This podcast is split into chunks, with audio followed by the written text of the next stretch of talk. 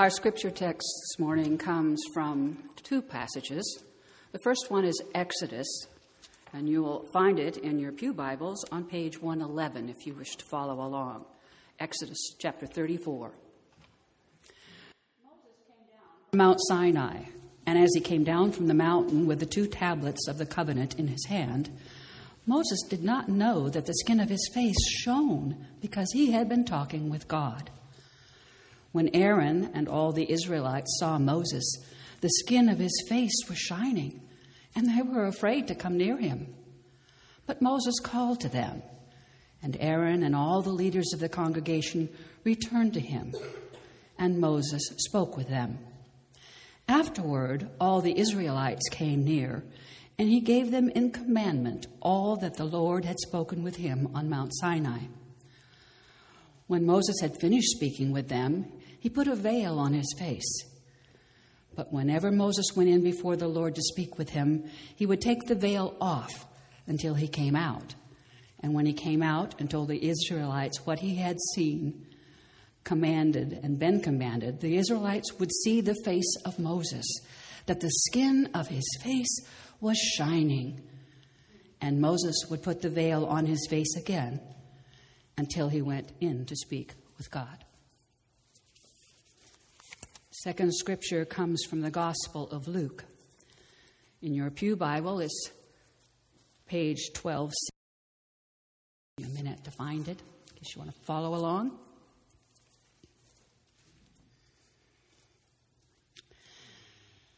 Now, about eight days after these sayings, Jesus took with him Peter and John and James and went up on the mountain to pray. And while he was praying, the appearance of his face changed, and his clothes became dazzling white. Suddenly, they saw two men, Moses and Elijah, talking to him. They appeared in glory and were speaking of his departure, which he was about to accomplish at Jerusalem. Now, Peter and his companions were weighed down with sleep. But since they had stayed awake, they saw his glory and the two men who stood with him. Just as they were leaving him, Peter said to Jesus, Master, it is good for us to be here. Let us make three dwellings one for you, one for Moses, and one for Elijah, not knowing what he said. While he was saying this, a cloud came and overshadowed them, and they were terrified as they entered the cloud. Then the cloud, from the cloud came a voice that said, This is my son, my chosen. Listen to him. When the voice had spoken, Jesus was found alone. And they kept silent in those days and told no one of any of the things they had seen. The word of God for the people of God.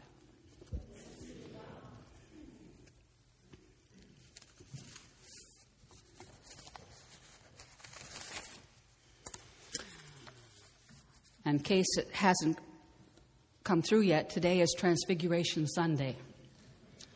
Trans- transfiguration, at least a two bit word, although with inflation, a 50 cent word, or maybe even a dollar. It is certainly not a word that we use in everyday conversation. I refer fondly to my religious background as lukewarm Protestant. And I don't recall learning this word. Even in my seminary studies, Transfiguration Sunday was not discussed. This said, you may understand my concern when Pastor Sarah made note that I would be speaking this morning. I invite you to come along with me and, with God's help, put some meaning behind this word. My grandson, Stephen, had a favorite possession as a young lad a nighthawk. A nighthawk is a tiny little flashlight that attaches to your finger with Velcro. The light itself comes from a bulb the size of a BB, so it doesn't give a very good view of what's coming at you in the dark. For Stephen, the joy was he could wear it anywhere. playing tag with friends, taking an evening walk with mom, or reading under the covers at night. The nighthawk was able to pierce the darkness with a warm glow. We cherish the comfort of night lights as children, but tend to forget as adults. The world can truly be a dark and scary place.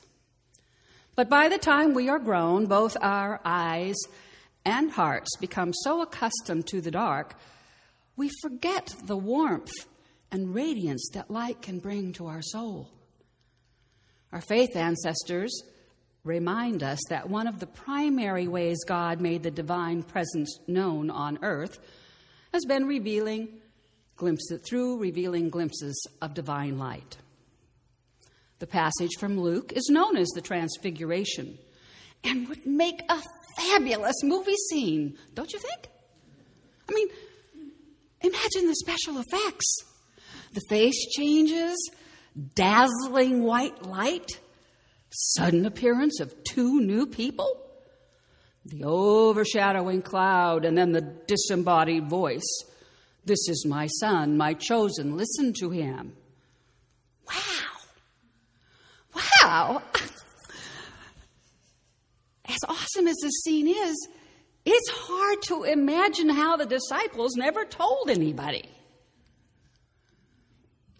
God is always present in creation and humanity. But when God wants to bring special illumination to an event, an event or a messenger or a message, God doesn't hesitate to turn on a light.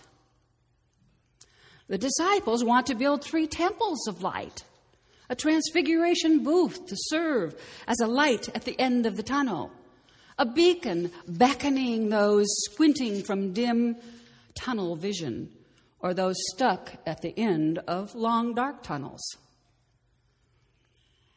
Jesus rejects the light at the end of a tunnel understanding of discipleship and challenges them to embrace a tunnel at the end of a light discipleship. Let me repeat that. Jesus rejects the light at the end of a tunnel understanding of discipleship and challenges them and us to embrace a tunnel at the end of the light discipleship. The church is not called to, in, to invite people out of the darkness into the light so much as to bring the light into the darkness.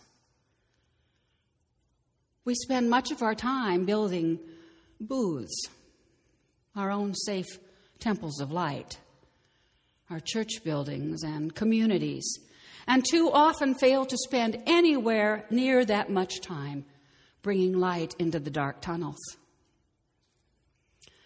The Transfiguration does not call us to be a light at the end of the tunnel, waiting for people lost in the dark to blunder their way towards us. The church is to take the light of truth, the gospel and glory of Christ, boldly into the tunnel. There's always a tunnel lurking outside our ring of light. If we are to enter the tunnel at the end of the light, if we are to poke peepholes, not tiny holes, but peepholes in that dark. We need to make larger holes, not just peepholes, into the darkness, the darkness of the world. If we are to live our lives in the light and lead others toward Christ, then I believe that we need to build three new kinds of windows in the tunnel. First, we need windows that face outward. Have you ever noticed which way the beautiful stained glass windows of church are directed? Most only tell our stories to those already safely inside the illumined interior of the church. To those trapped outside in the tunnel, our beautiful windows are only hazy, multicolored blurs, a visual cacophony of confusion incapable of casting meaningful, penetrating light on anything. One of the biggest barriers to God bearing in the 21st century is the church seems to be a closed community. An invisible for members only sign is found on too many of our churches. Bethany does a pretty good job of removing that sign. It's one of the reasons I choose to be here. We will face, however, even more of a challenge to keep the sign removed as we continue to grow. It is time to turn our stained glass windows outward, to tell our stories to the world. A word of caution, though. Once we turn them around, it must be light enough inside for people to see outside. Unless the community inside is on fire for God, there will not be enough light to illuminate the windows so that the world can see them from the outside. Next, we need windows that let in the view of the outside. Some churches have foregone the expense of stained glass windows, but have instead erected panes of frosted, glazed over, or intentionally crackled glass to obscure any view of what lies outside the walls of the sanctuary. In the early 18th century, when Imperial English colonized the wild Welsh, proper English travelers who ventured from England to Wales used to close the curtains of their carriage to shut out the horrid scenery. They didn't want to be disturbed by the horrors of the outside world. For us to see the outside world as it is, rather than through our rose colored or frosted windows, means we must come to terms with the fact that it's a different world out there. How people see themselves, see life, see the world, and see the church has changed and is changing. Churches are no longer the hub of people's lives, social or otherwise. Easter break is spring break, Christmas is winter break. People rarely keep the same job for their working years or live in the same house all of their adult lives. The normal lifespan has increased by 10 to 15 years. It's time we open the curtains. What realities are hidden behind frosted windows? How can we offer light to the world? Finally, we need a new stained glass window. I'm going to ask you to help me out here. I need a little congregational participation. And I ask you to close your eyes for a moment and keep them closed until I tell you to open them.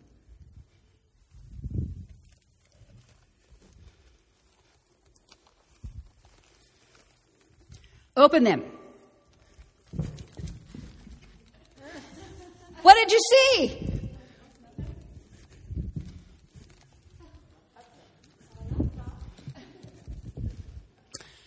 You have just witnessed Moses' repeat of coming down the mountain with the tablet of new revelation for the 21st century.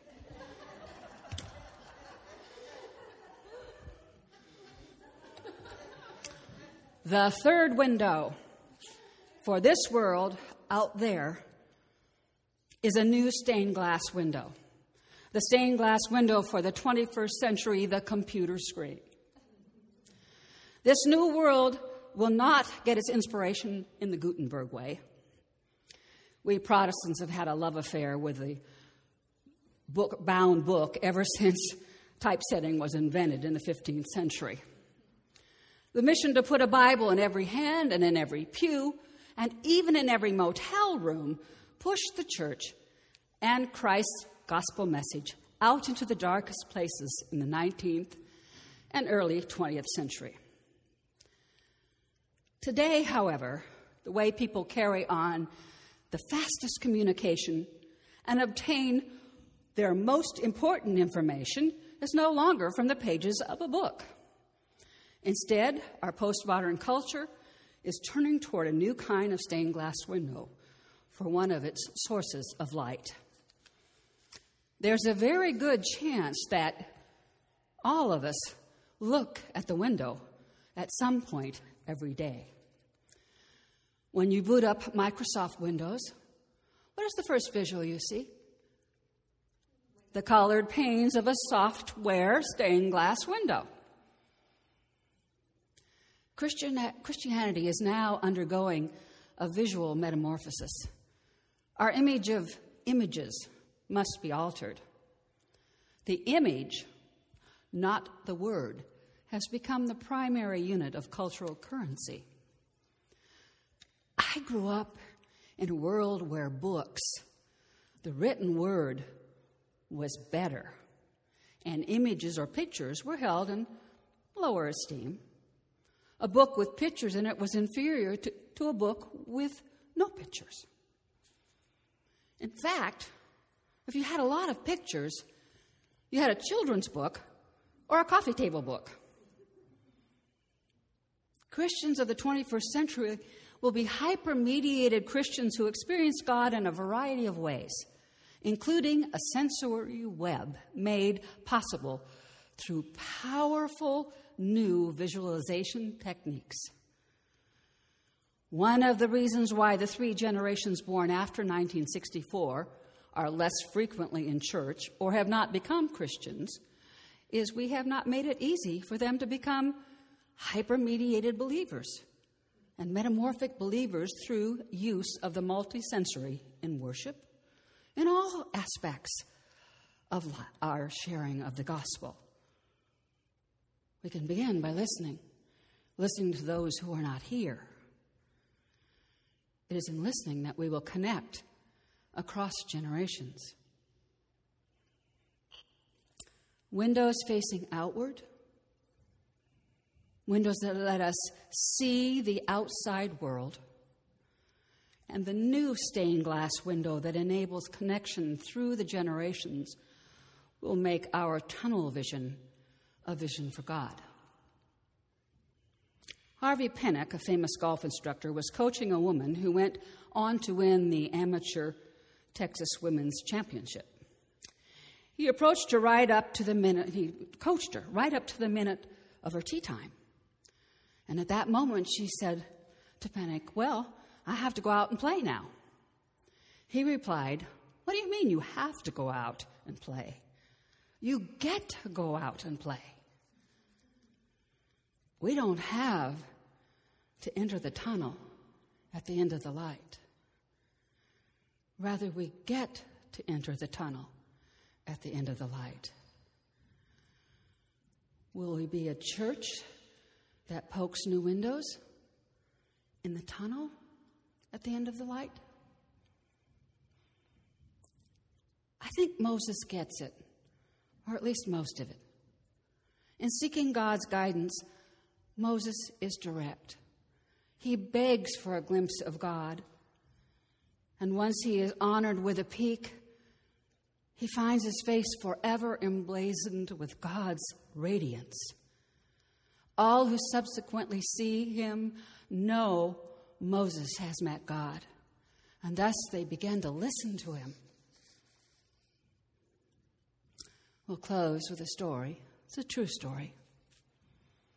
In a faraway land, not so long ago, a group of folks had gathered in a beautiful mountain retreat setting. The group was far from homogenous, mixed. They were being mixed ethnically, ages 18 to over 80, and coming from various religious backgrounds.